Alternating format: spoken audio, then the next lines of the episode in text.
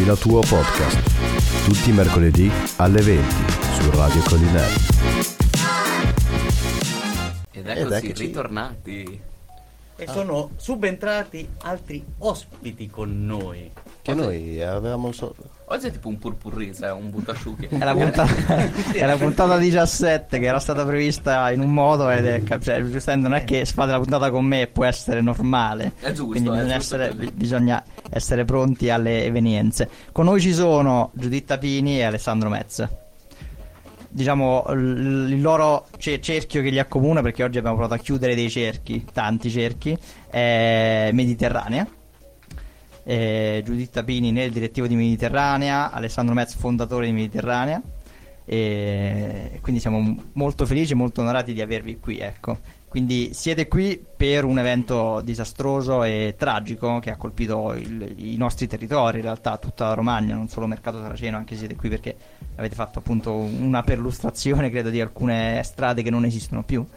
E quindi in realtà eh, ricordiamo anche questo ai nostri ascoltatori che ci sono alcune, alcuni crowdfunding, alcune raccolte fondi, si può anche donare direttamente a alcuni di Mercato Saraceno specificando che è per l'alluvione, comunque sui social e sui canali ufficiali trovate tutte le informazioni. Quindi siete qui per un evento tragico, ma siamo molto felici di avervi qui perché in realtà è una grandissima opportunità di parlare con voi in un modo un po' casuale perché abbiamo incastrato un po' i tempi, I e, tempi, e i modi anche. di tutti e, Sì. e appunto la vostra venuta in, in questo pezzo di Romagna. Quindi grazie. Grazie a voi dell'invito intanto. Grazie. E un altro pezzettino che si collega un, po'- un po' a Mediterranea, un po' a me, un po' a noi, perché anche su Radio Collinaire abbiamo ritrasmesso per alcune settimane il GR di Radio Med, perché Mediterranea ha anche un, un piccolo settore di radio in podcast, eh, di cui mi sono occupato sostanzialmente del GR, ecco, per un po' di tempo, e adesso siamo in una fase di riorganizzazione come un po' tutta Mediterranea che ha cambiato il direttivo recen- recentemente con dei mesi di gestazione anche in questo caso. E come state voi? Ma noi, noi stiamo bene, stiamo bene, e siamo molto emozionati, almeno io parlo per me, ma molto emozionato anche perché il, il camminare eh, per alcune strade che sono state in parte mangiate dal- dall'acqua o dalle frane, l'ascoltare soprattutto le, le persone, i racconti, la, la vita che cambia, si modifica, ma che eh, resiste perché la vita è sempre più forte di qualunque cosa, quindi resiste, insiste, persiste e in maniera ostinata vuole ritornare a- al proprio luogo, non a prima, perché tornare a prima eh, non va mai bene perché evidentemente quando accadono queste cose vuol dire che prima era il problema. E allora eh, il, il dopo deve essere per forza diverso. Però ritornare nel luogo ritornare a ricostituire il luogo dentro cui stare che sia casa, che sia comunità, che sia eh, piccolo borgo o città. Questo è fondamentale. Quindi noi oggi abbiamo attraversato queste, queste sensazioni, queste emozioni e quindi stiamo bene, però fortemente emozionati.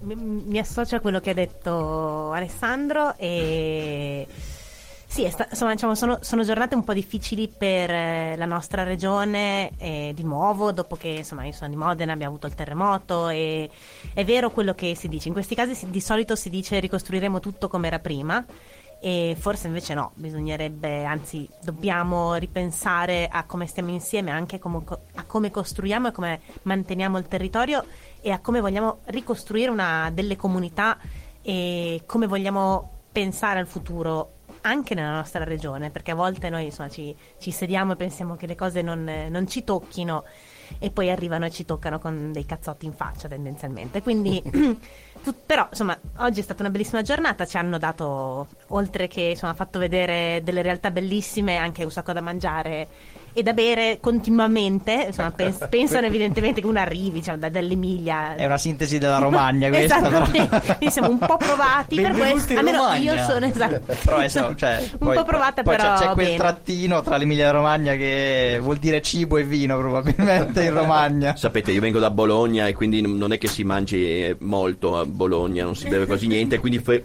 sono arrivato in, in Romagna e finalmente mi è stato a mangiare bene. Quindi, cioè, questo, l'altro, questo format di La Tua è un format dove si ride tanto, anche no? dove si affrontano temi importanti, sempre, in tutte le puntate, si è parlato di tantissime cose e si prova sempre a ridere, quindi anche se è difficile a volte, come in questi fa- casi, ma anche voi state già portando dei sorrisi e soprattutto delle parole molto importanti, perché quella ricostruzione, quel tornare come, come era prima, che è una cosa che torna ciclicamente sbagliando nella narrazione di, di queste cose anche dal Covid è un po' uscita questa cosa. Non torniamo a come eravamo prima, cioè senza dare probabilmente quel pezzo anche di consapevolezza che servirebbe. Anche consapevolezza è una parola che abbiamo usato noi prima. Per, cioè, c'è bisogno forse di costruirne di nuove di consapevolezze e anche Mediterranea prova a fare questa cosa. Sì, guarda, poco fa eh, ce lo dicevamo io, Giuditta e Damiano parlando tra di noi, cioè, consegnandoci anche un po' le, le emozioni della giornata, ci dicevamo che la cosa forse positiva che abbiamo come Mediterranea, noi che ne facciamo parte, è quella di fare le cose seriamente senza mai prendersi troppo sul serio. Nel senso che non, non ci crediamo troppo in, in, noi, ma se decidiamo che facciamo una cosa, a quel punto bisogna farla bene, anche perché quando ci muoviamo, ci muoviamo su vite, su storie, su vissuti, su sogni e quindi vanno maneggiati sempre con cura. E questo è, è quello che facciamo. Però noi non ci prendiamo troppo sul serio anche se Giuditta Pini, cioè che noi le, le, stiamo dando del tu, stiamo bevendo il vino con lei, ma Giuditta Pini è un ex parlamentare, cioè non è, cioè, capito, ex, tua... potete fare quello che potete darmi o del loro o del tu. Ma da un certo lei punto di vista ex parlamentare in certe fasi è storiche potrebbe peggio. No, è un merito, perché non parlo male dei miei colleghi né dei miei attuali colleghi né dei miei ex colleghi, però sì, assolutamente sì. Lo faremo tutto nel fuori onda. Anche in onda, senza problemi. Cioè, per, per... Ok per, per, chiarire un po' il posizionamento politico, anche se potrebbe essere ovvio, parliamo dell'area del, di, di, aree del PD, ecco poi a volte si parla di correnti, di aree comunque del PD, e quindi l'esperienza è quella di un centro-sinistra, quindi poteva essere ovvio rispetto a, a quello che stiamo dicendo e alla vicinanza mediterranea, ecco che eh, per, per, forza di cose in alcuni casi, ma anche involontariamente si discosta poi da ragionamenti di una parte politica che purtroppo e per momento purtroppo è al governo. Ma sì, diciamo, diciamo che eh, l'esperienza all'interno del Partito Democratico mi ha insegnato a non prendere sul serio neanche le, i drammi, perché insomma, se no è la fine. E, mh, mm, però, a parte gli scherzi, ovviamente è stata un'esperienza molto bella e insomma, di cui insomma, sono molto orgogliosa e grata, che è finita, però eh, mi ha dato la possibilità, eh, durante questa esperienza ho imparato moltissime cose, ho avuto un sacco di appunto opportunità e e possibilità che probabilmente, mh, mm, anzi, molto probabilmente non avrei avuto e una di queste è stata conoscere dall'inizio, da poco dopo la sua nascita, Mediterranea, eh, anche grazie al lavoro appunto che, loro, che noi facciamo, adesso possiamo dire questa cosa, possiamo usare il noi, e che... Eh, quando insomma, eravamo in Parlamento cercavamo di eh, aiutare eh, facendo fare allo Stato quello che deve fare, cioè eh, appunto quello che diceva l'altro giorno, eravamo in iniziativa a Bologna e giustamente eh, Alessandro diceva non è chi salva le vite che è un criminale, è chi lascia morire le persone che è un criminale. Ecco, noi cercavamo semplicemente di far rispettare questa cosa e questa cosa ha portato a un percorso e, e sì, insomma, quindi assolutamente. Però il loro va bene come pronome se mi volete chiamare dopo così invece che, che lei o il tu loro. Bene, loro direttamente. Usiamo il loro direttamente. eh, a me sta delle, delle domande molto, molto semplici. Prima di tutto vi ringrazio anche io, io del, faccio parte del collettivo dei, di La Tua Podcast. Oggi siete voi qui con noi. Un giorno perché non venire noi a trovarvi e entrare in primo piano nel vostro lavoro. Ci siamo informati, abbiamo visto cioè non è una cosa... Questo è un piccolo spazio dove adesso noi siamo qui. Quello che invece fate voi è una cosa molto su larga scala, sulla quale ancora la, la prospettiva vogliamo, alla quale vogliamo arrivare è molto diciamo, distante. E in primis eh, vorremmo vedere come nel campo si lavora in queste cose. Anche se voi non vi prendete molto seriamente, vabbè, molto goliardica come cosa, però è un lavoro che a noi tocca, in primis, e che sicuramente state facendo molto del bene e spero che obiettivamente tutti poi riescano a capire questa cosa, che siano o qui o gente che ci sta ascoltando all'interno del Parlamento, però Cioè, stai dicendo che di la tua podcast deve arrivare in Parlamento. No, Beh, grazie a no, un ex no. parlamentare ci arriviamo. assolu- un attimo, a- eh. assolutamente, Faremo la radio assolutamente. ufficiale Eh, del ri- Parlamento. ricollegandoci a come è Rubiamo il lavoro a diretta, Radio Radicale, Andiamo eh. in onda in Alaska, quindi non, potre- non potremo mai arrivare eh, in Parlamento per fare questa cosa, se no... No, certo, no, il lavoro di Mediterranea... quel, quel lavoro cioè, colloquiale della quale ci- siamo qui adesso. Certo, La certo. parte formale la lasciamo là.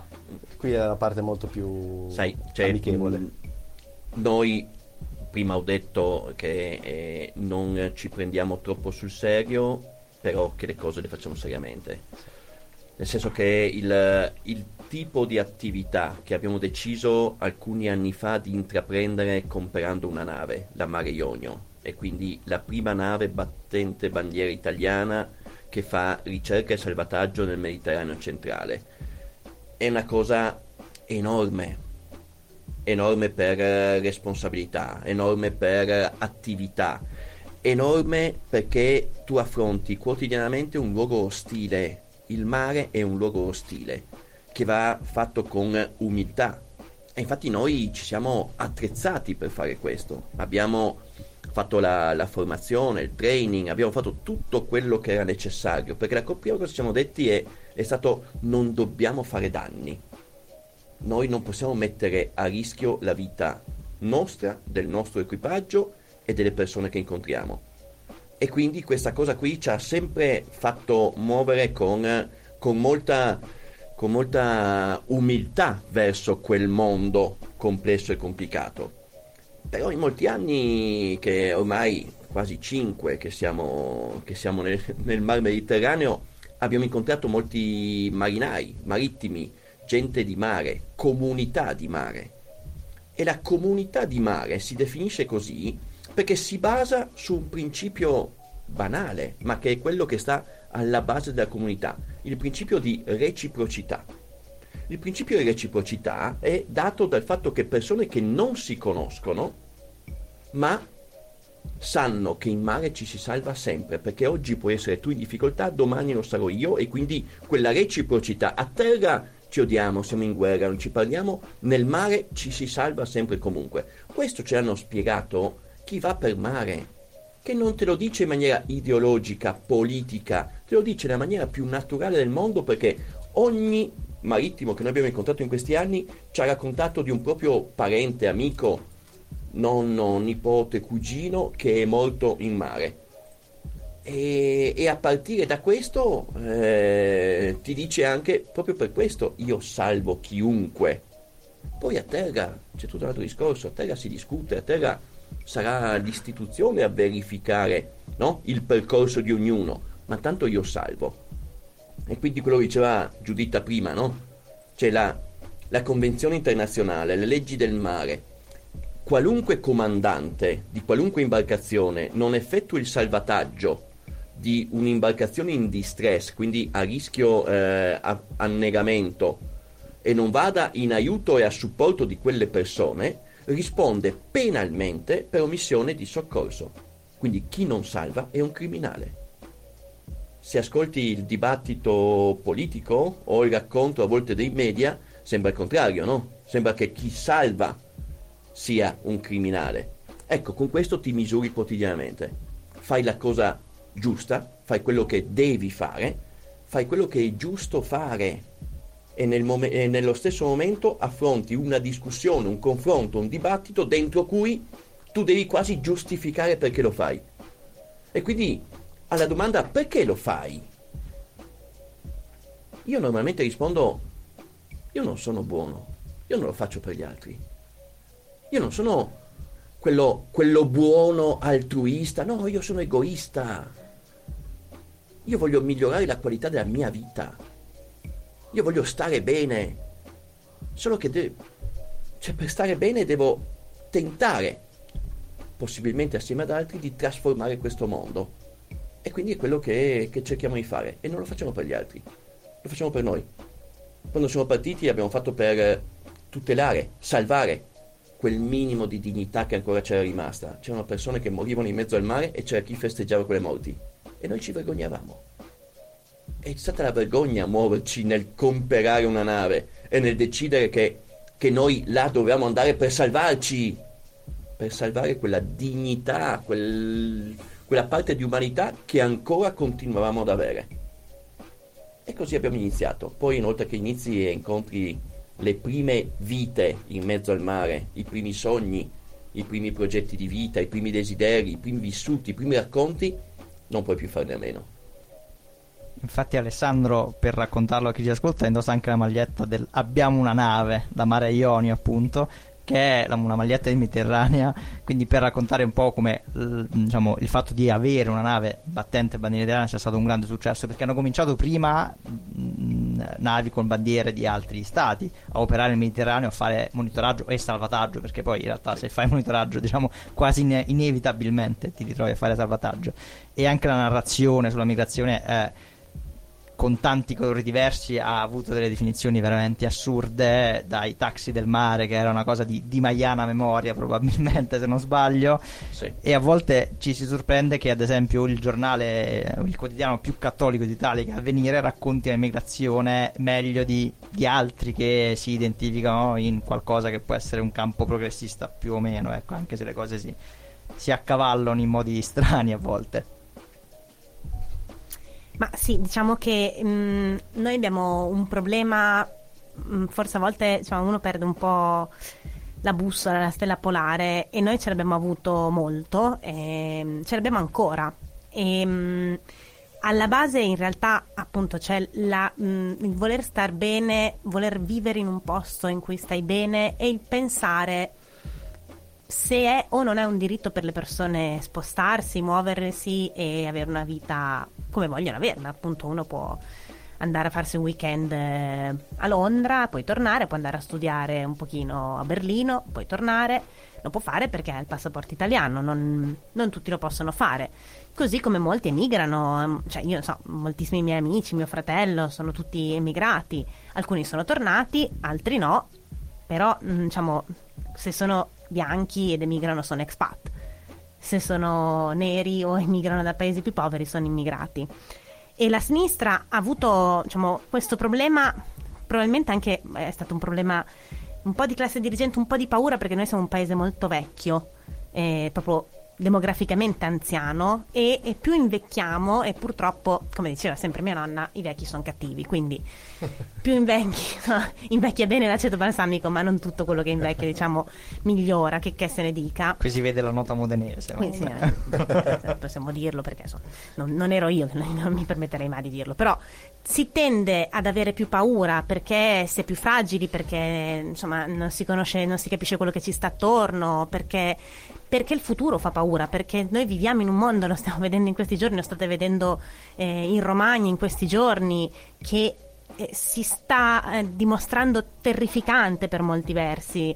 Eh, oggi abbiamo visto le persone che avevano paura di tornare in casa dopo che per tre anni l'unico posto sicuro che sembrava esserci era casa nostra. E, s- siamo in un mondo che fa paura e la politica ha il dovere non di alimentare le paure, ha il dovere di dare delle risposte e, e se non ce le ha, di crearle. Una volta un, eh, un signore mi disse io non capisco perché sono tutti così arrabbiati con questi qua che arrivano. Per me è una cosa, io sono orgogliosissimo che tra tutti i paesi del mondo questi qua si facciano a piedi tutto il deserto proprio per arrivare a casa mia. Ma vuol dire che casa mia è un posto be- bellissimo. Perché se tu- questi qua muoiono, mettono tutto quello che possono per venire qua, noi dovremmo essere orgogliosi di venire qua. Noi quando arrivano, noi dovremmo dirgli: Oh, benvenuti, adesso vi faccio vedere come funziona casa mia, perché mi devi dare una mano a tenerla su. Ecco, questa diciamo, semplicità con cui lui diciamo, eh, mi spiegò questa cosa è, è credo quello che dovremmo fare. Insomma, diciamo, non avere paura neanche di, di- di- di- spiegare come vorremmo vedere l'Italia di domani, come vorremmo vedere l'Italia tra vent'anni, tra trent'anni, come pensiamo che debba essere questo paese. Ovviamente, se lo fai, ci sta che qualcuno si arrabbi, ci sta che qualcuno non sia d'accordo. Questa qua è la politica. Avere paura di questo vuol dire smettere di fare politica. Quando smetti di fare politica, poi succede che magicamente vince chi la politica la fa, anche se è politica terribile, anche se è politica di estrema destra. Quindi il problema della sinistra è la paura, sintetizzando. Su questo tema io credo che una parte importante, al di là degli interessi economici, degli interessi mh, politici, eh, sia, sta- sia la paura e la paura di se stessi, cioè anche la paura e la poca fiducia nei confronti delle persone, perché le persone sono meglio di come... diciamo, Credono. Di come credono e soprattutto di come la politica crede che siano. Sì, ci sono persone che possono anche essere cattive, terribili, ma le persone sono meglio di come le pensiamo non è vero che tutti i vecchi sono cattivi. È una battuta che mia nonna faceva, ma sappiamo- mentre la dico ridiamo tutti perché sappiamo che non è vero. Ecco, noi non dobbiamo avere paura delle reazioni delle persone. Noi dobbiamo spiegare alle persone qual è la nostra idea eh, di questo paese, di questo continente per i prossimi anni. A quel punto non avremo neanche più paura noi di spiegarla, però. Un altro pezzo molto grande di Mediterranea, perché abbiamo parlato ovviamente della mare, dei salvataggi del Mediterraneo, il Mediterraneo è ovviamente anche nominalmente legato al Mediterraneo, si è costruito in questa altra eh, tragedia che ha colpito l'Ucraina e quindi Mediterranea ha cominciato a fare delle missioni di- di, per portare supporto medico. Diciamo che c'è un, anche qui ci sono cose da raccontare che succedono in studio che sarebbe bene tipo l'invito a parlare a persone che l'hanno fatto. Sì, de- nel senso che qui con noi c'è Damiano, Damiano Censi, che è, eh, oltre ad essere autoctono, nel senso Sì, che sì, è, sì. è di Nuvoleto. Local. Di Nuvoleto, ecco, Nuvoleto. più che di Mercato Torino è di Nuvoleto, Sì, quindi è, è della provincia, no? Cioè, della, la periferia de- de- di mercato. della periferia di, di mercato, però eh, tra- oltre ad essere un attivista di Mediterranea da diversi anni, è stato anche capomissione e presente in diverse missioni in, in Ucraina. Quindi io chiederei a Damiano di dire qualcosa su questo.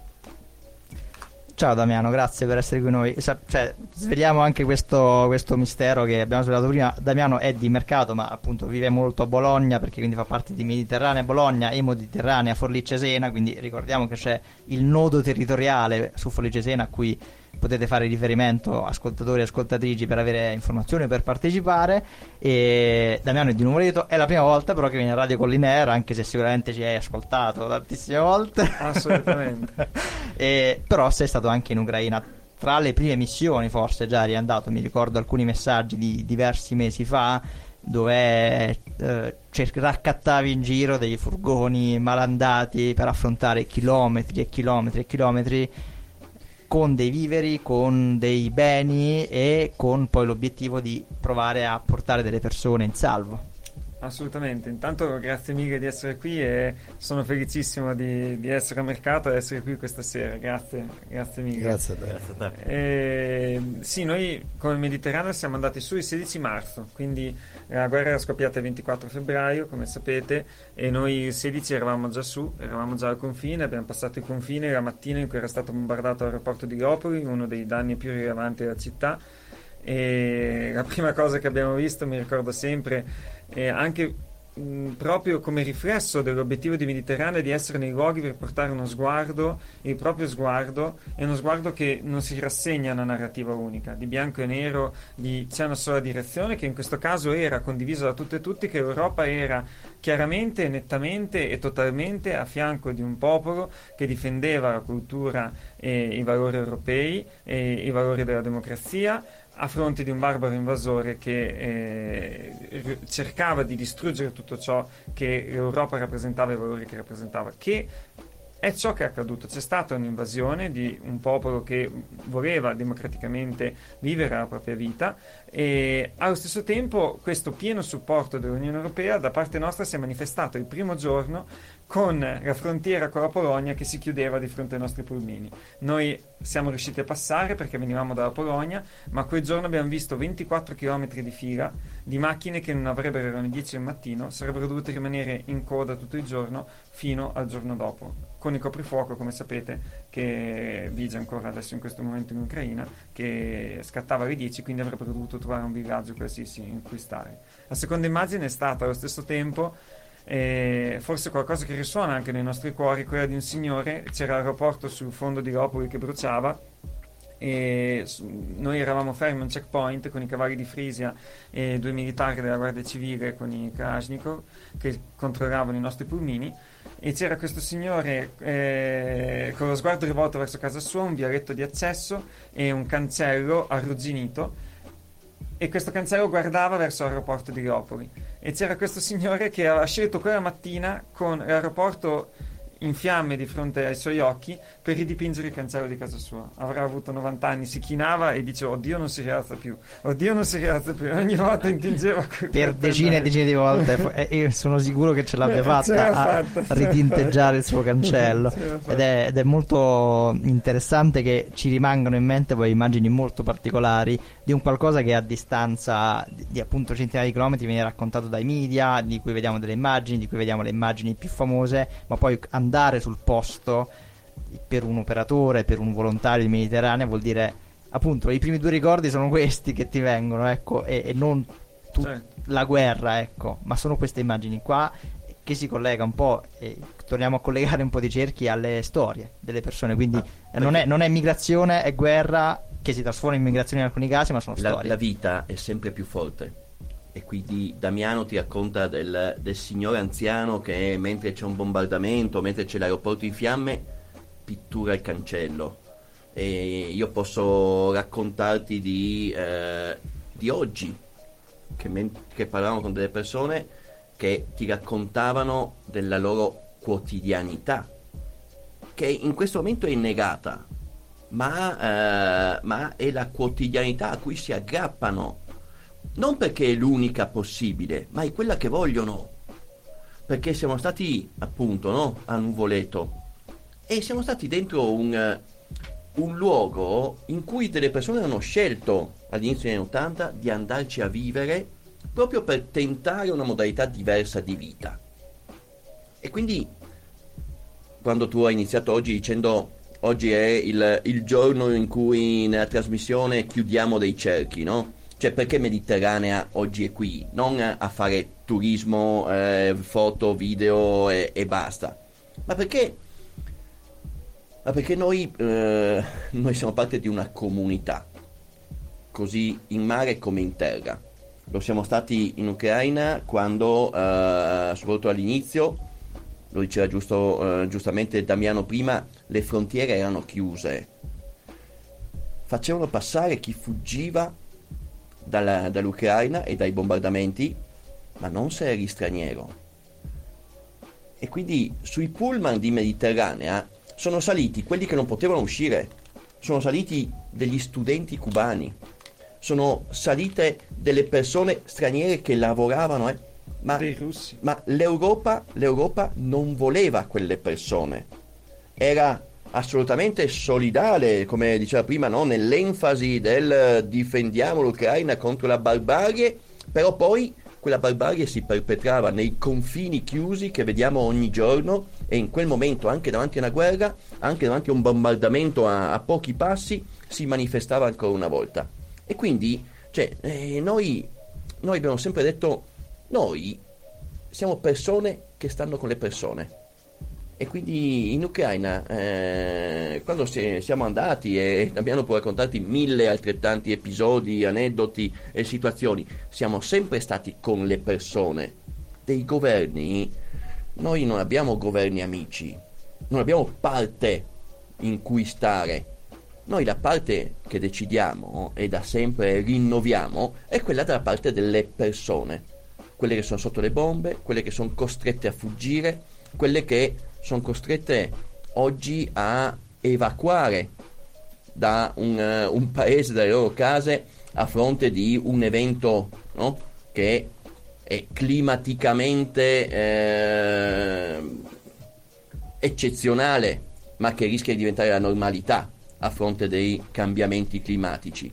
La cosa che mi ha colpito oggi è stato che a un certo punto una persona mi ha detto nel momento in cui dovevo uscire di casa dovevo decidere che parte della mia vita mettere dentro lo zaino e ho pensato a chi fugge dal proprio paese e non può portarsi i trolley, le valigie non- io faccio un trasloco con il camion e ci sono persone che eh, lasciano la propria vita con uno zaino che non è semplicemente per viaggiare leggeri, ma perché non possono fare diversamente.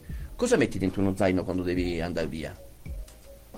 Metti qualcosa che ha valore economico, affettivo, storico, cioè cosa ci metti dentro? Ci metti le mutande o la foto di tuo figlio, tua, tua madre, tuo nonno, tuo zio? Cioè ci metti dentro eh, i gioielli o ci metti dentro le, ne so, il lavoro fatto da tuo figlio alle elementari per la festa della mamma o del papà? E quello zaino non contiene tutto. È il, eh, dentro il sogno e dentro il desiderio che c'hai tutto, ma nello zaino non c'è niente. E quindi noi incontriamo in mezzo al mare eh, delle persone che hanno tutto dentro e quasi niente nello zaino. E oggi abbiamo incontrato le stesse persone che allo stesso modo ti dicono le, quasi le stesse parole. E allora noi come mediterranea siamo qui per questo. Siamo qui perché riteniamo fondamentale farci carico di una piccola parte, perché noi non, lo abbiamo detto anche oggi negli incontri, noi siamo un ente benefico, non siamo un'istituzione, non siamo quelli che possono dispensare, che ne so, soldi a pioggia o l'in- l'indifferente, no, decidiamo e decideremo, costruiremo delle progettualità con delle comunità con cui trovare un'affinità di percorso, di storia, di vissuto, di futuro possibile. E dentro questa cosa costruire assieme un qualcosa da moltiplicare, sostenere, promuovere, dare quel, quelle poche risorse che noi possiamo dare, ma che sono in questo momento anche molto importanti, mo- motivare la raccolta dentro alcune progettualità e quindi noi siamo, eh, siamo oggi qui proprio per trovare questa rotta assieme. La troviamo in mare, la troviamo in terra, la troviamo eh, sotto le bombe, eh, così come sotto le frane e le alluvioni. Grazie, perché avete dedicato, ci avete regalato, in realtà donato delle parole super importanti, super forti, cioè ragionare sulle comunità o sulla comunità, perché poi a volte la comunità diventa una comunità umana, in realtà alla fine, che vuol dire un insieme di tante piccole, grandi, medie comunità che si intersecano. Noi ci ascoltiamo un po' di musica per, eh, per accompagnarci in questo Alle- racconto. Alleggerirci. Vi lasciamo un attimo secondo. con Tierra Santa e ci sentiamo tra poco. International di la tua. Ed eccoci ritornati. La voce più sexy di Radio Colinea. Sad. Sì, Dai, è questo, stata valutata così, eh. questo l'ho, l'ho detto a dicembre, lo dovevo ridire dopo Dovremmo, otto mesi. dovremmo fare sondaggio. No, è, è uscito sto discorso quando ha venduto Paris Jingle. È vero, è vero, è vero. Ma io vorrei rifammelo in ASMR. No, grazie. Bentornati a Radio Colinare. E adesso noi inizieremo con delle do- domande nostre, di curiosità o quant'altro. Tanto ognuno ha la sua. La mia è forse semplice, non so come definirla. Da quello che noi vediamo sui media, che può essere tv, anche sui social, da pagine che sono più o meno conosciute, che si appoggiano a politica o quant'altro. Qual è la differenza sostanziale da quello che si vive, che avete vissuto, a quello che si viene, cioè che viene- si viene visto sui social o sulla tv? Una domanda semplicissima. Sai, la, la risposta più semplice che mi viene da dare è che quando ascolti eh, i media mainstream mm, si parla di numeri. Quanti arrivano, quanti muoiono, quanti vengono ricatturati, quanti vengono espulsi, quanti vengono accolti, numeri. E il numero non, non crea empatia, il numero non, eh, non- non ha sapore, non ha colore, non ha, non ha odore, non ha un sogno, non ha un desiderio e quindi non riesce a immedesimarti. Quando, quando succede Cutro, e su quella spiaggia inizi a vedere i biberon, le bambole rotte, inizi a vedere pezzi di vita, vestiti, eh, documenti, allora inizi no, ad avere una risposta completamente diversa, perché il racconto per immagine di quanto è successo è un qualcosa che è molto forte. Da Cutro a oggi sono molte più di 500 persone in mare. Non hanno avuto lo stesso effetto, perché non le abbiamo viste. Non le abbiamo viste, abbiamo sì un trafiletto sul giornale che dice naufragio, 40 persone morte, 30 dispersi, 5 salvati. E allora il compito, secondo me, che abbiamo noi è di raccontare, di raccontare queste persone, di raccontare queste vite. Anche perché la cosa che a me ha colpito, ma credo chiunque sia stato al Palamilone, il palazzetto dello sport eh, a Crotone, dove erano distese le bare, la cosa che ha colpito di più in assoluto è una piccola bara bianca, la più piccola in assoluto, che non aveva neanche il nome, neanche la dignità del nome, aveva una sigla KR46M0. KR Crotone, 46esimo sacco maschio 0 anni. Quindi neanche un anno di vita e neanche la dignità del nome. E allora, e allora io tutte le volte che, che posso e parlo in pubblico racconto di nomi. Racconto quello che a me ha colpito, quello che a me ha emozionato, eh, quello che mi è stato restituito, che non per forza di essere in mare. Eh. Una delle cose che, che racconto sempre è per esempio di un incontro, uno dei tanti che ho fatto in giro per l'Italia a Matera. A Matera, alla fine dell'incontro, viene da me Ali, un ragazzo gambiano di 22 anni. Viene da me e mi dice, io voglio salire sulla Mare Ionio. E io per mettere le mani avanti, eh, dico, vabbè, ma hai documenti, hai competenze? Lui dice, no, io devo. La nostra imbarcazione ha iniziato a imbarcare acqua. E non tutti ce l'abbiamo fatta. Io sono stato accolto a Matera. Altri che erano con me sono stati accolti dai pesci. E io devo tornare là a farmi raccontare la storia dai pesci delle loro vite. Perché devo riportarli a casa. Devo riportare i loro nomi a casa dai loro cari, dai loro amici mi ha detto nel Mediterraneo centrale si muore gridando il proprio nome. Io ho sempre pensato che si morisse gridando aiuto. Mi ha detto no, si muore gridando il proprio nome sperando che qualcuno lo senta. Sperando che qualcuno lo senta e sappia che io, proprio io, sto morendo là. E quindi ditelo ai miei dove sono. Ditelo ai miei amici dove sono. Una mamma mi ha detto, quando si parte da, dalla, dalle coste della Libia, si mette il vestito della festa al proprio figlio o alla propria figlia. Perché se arriviamo, inizia la vita nuova, verremo accolti. Dobbiamo arrivare nel modo migliore, col vestito della festa. Se si muore, bisogna farlo bene, con il vestito della festa. Quel vestito possibilmente deve essere di colore rosso, perché nell'azzurro blu del mare cielo il rosso è quel colore che si vede di più. E se stiamo annegando, io voglio che vedano prima mio figlio o mia figlia. Voglio che salvino prima mio figlio o mia figlia. Allora è più facile medesimarsi. Allora è più facile comprendere, perché io nella stessa situazione farei la stessa cosa. Se sono costretto a partire, parto allo stesso modo. E allora no, non sono numeri. La differenza è questa nella realtà tu incontri vite, incontri desideri, sogni, progetti di vita vissuti, incontri violenze, torture, stupri, ma incontri anche una forza incredibile, la forza del sopravvissuto. Cioè questi hanno una forza incredibile che io non ho più e quella forza però è contagiosa ed è questo il motivo per cui noi siamo ancora là in mezzo al mare nonostante tutto, perché quella forza ci ha dato la capacità e possibilità di continuare. E questa credo sia la differenza. Ah. Io, io, ho fatto tutto prima, adesso le domande tocca no. a qualcun altro. Eh, Hai detto tu che la domanda era semplice. Esatto, eh, quindi Ha detto che era una domanda semplice. Era una domanda semplice. Sì. Voleva La- la esserlo. risposta- Andiamo alla seconda domanda semplice. anche la risposta alla fine è No, semplice. io, io sono rimasto un attimo. Eh, un po' come, un po' come tutti, Eh, credo. un po' come le Scusate. ziese d'inverno.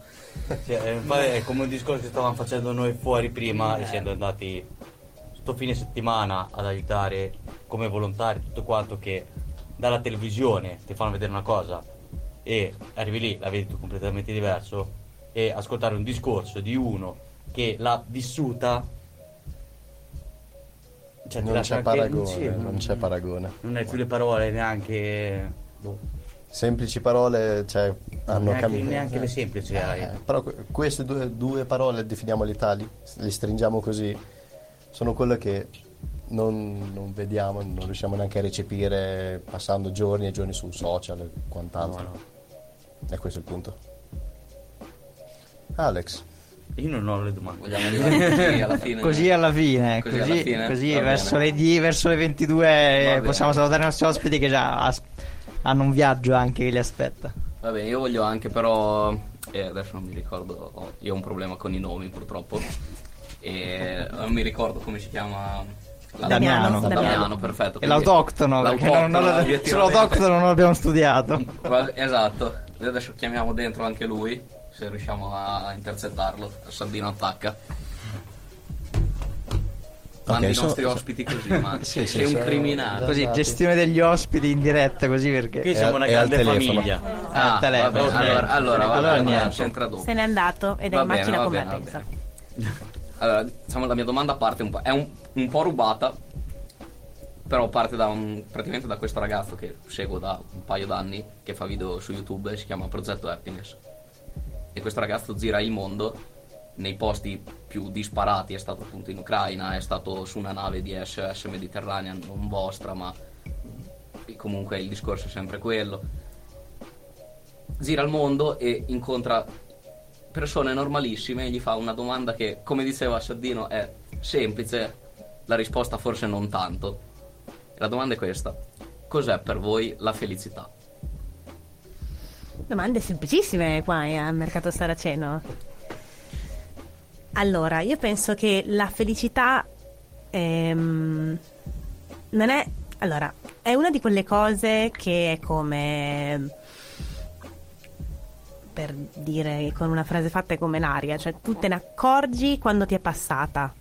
Quando sei veramente felice hai degli attimi magari, però c'è sempre qualcosa che te la disturba finché non impari a riconoscerla con l'età, col tempo, con l'esperienza. A un certo punto, se sei abbastanza fortunato, impari a riconoscere la felicità, cioè il momento in cui sei, magari non, è- non tutto sta andando bene, sicuramente avrai dei problemi, sicuramente... eh, sicuramente sarà successo qualcosa, però in cui sei tranquillo. E io penso che un pezzo grande della felicità, almeno per me, penso per molti di quelli, delle persone che si impegnano a fare all'interno di un'organizzazione non governativa, di un'associazione, ma anche di un- una piccola associazione di quartiere, di qualunque cosa, è sapere che hai lasciato boh, un pochino, cioè a me dà tantissima soddisfazione e felicità sapere che quando riesco a fare qualcosa che ha migliorato un pochino, un pochino quello che c'è attorno, un pochino, anche, anche come diceva prima Alessandro in modo egoistico, cioè però qualcosa che, che hai dato.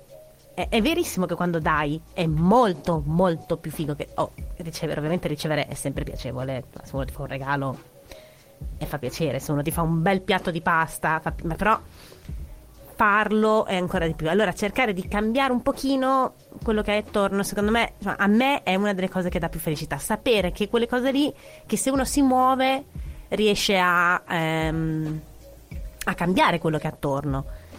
Sapere che non è vero che è tutto inutile o che è tutto uguale a come l'hai trovato, ma sapere che appunto lo puoi fare, che sta a te farlo. Quindi, secondo me, eh, posto che è una domanda difficilissima e che la prossima volta che voi dite che fate delle domande semplici, mh, chiamerò il mio avvocato eh, per tutelarmi. Però penso che la felicità sia tu sei veramente felice quando non te ne accorgi. A un certo punto Anna, ti svegli una mattina e sei tranquillo. tu non lo sai, ma in quel momento sei felicissimo. E bisogna un pochino coltivarla sapendo che insomma, sono piccoli momenti, secondo me, sono, sono della- sono del partito piccoli momenti di felicità, non è una cosa di romp- è una cosa che ti godi pian pianino, dopo impari un pochino a centellinarla, e, però insomma alla fine è quella cosa che appunto senza quella, se tu non avessi neanche il ricordo saresti una persona cattiva, non riusciresti neanche ad andare avanti. Quando ce l'hai o l'hai, hai saputo che ce l'hai avuta, o, o vai in depressione perché vivi tutto il tempo dicendo Dio mio non me ne sono accorto, oppure più, più probabilmente cercherai di riaverla e di... è un modo secondo me ottimo per riaverla è cercare di costruirla per te, però anche fare stare bene quelli che hai attorno. Non, non è mai una cattiva idea. Perfetto, grazie. Faccio due battute prima di ascoltare Alessandro. Il nuovo partito di Giulio Tapini è il partito dei piccoli attimi. E anche se non lo sa, il nostro consulente legale è Damiano Cenzi. Quindi, Quindi- Siamo perfetti. Scusate, bevo un goccio di vino prima di rispondere. Eh. possiamo, possiamo dire, facendo una grande citazione, che la felicità è reale solo se è condivisa. E questo E qui, In parte hai già risposto. No, mh, per me la felicità è quando, quando giochi la vita. Io sono stato felice quando assieme ad altri ho smontato completamente il CPT, Centro di Permanenza Temporanea di Via Mattei a Bologna. L'abbiamo smontato completamente, ma proprio raso al suolo. è proprio smontato che hanno portato via i tubi. Tutto, tutto, abbiamo smontato, doveva aprire dopo due giorni, era un lager per persone che non hanno commesso alcun tipo di reato e lo abbiamo smontato, ero felice. Ero felice quando assieme ad altri il cordone in prima fila ha retto la carica della polizia e ha protetto un corteo che manifestava e voleva affermare le proprie idee, le proprie contestazioni ai grandi della terra o in altri momenti.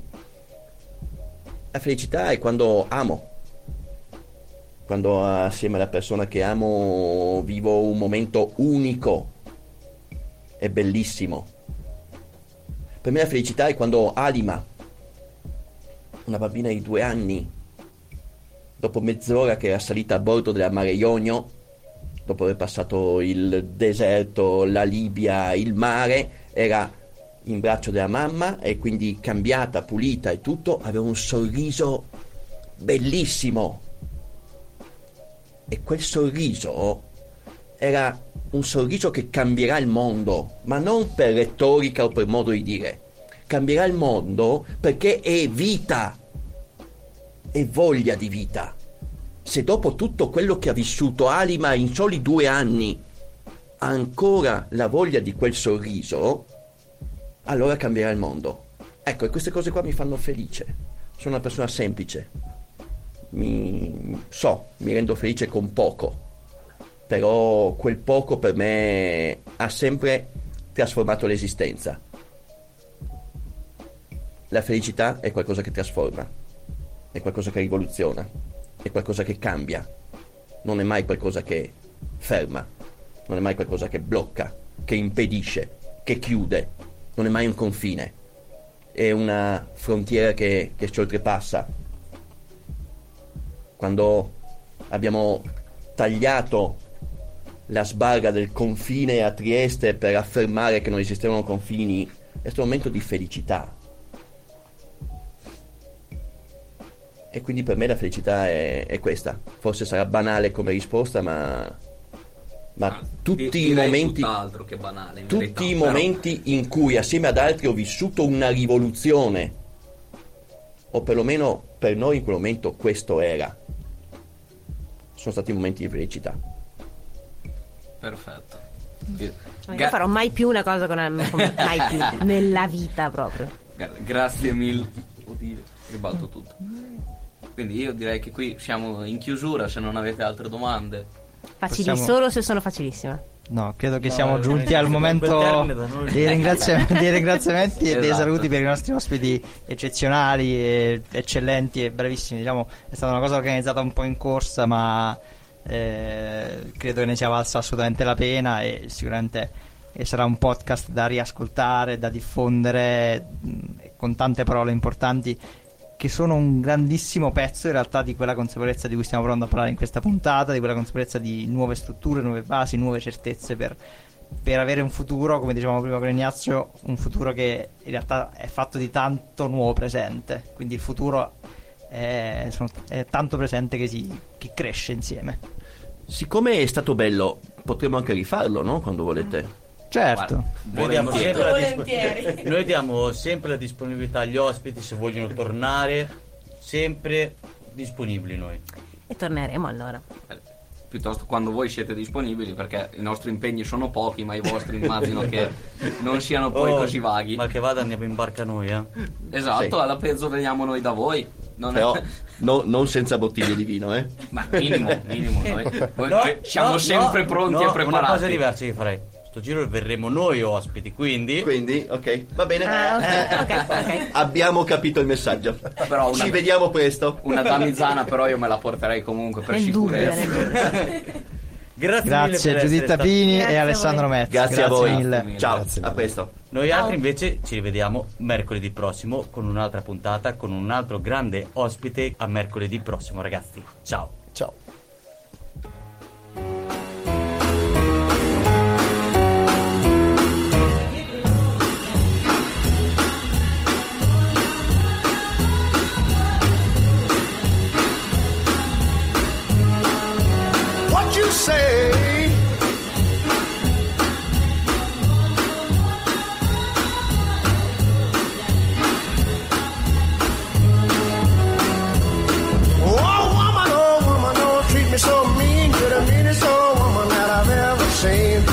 just you show.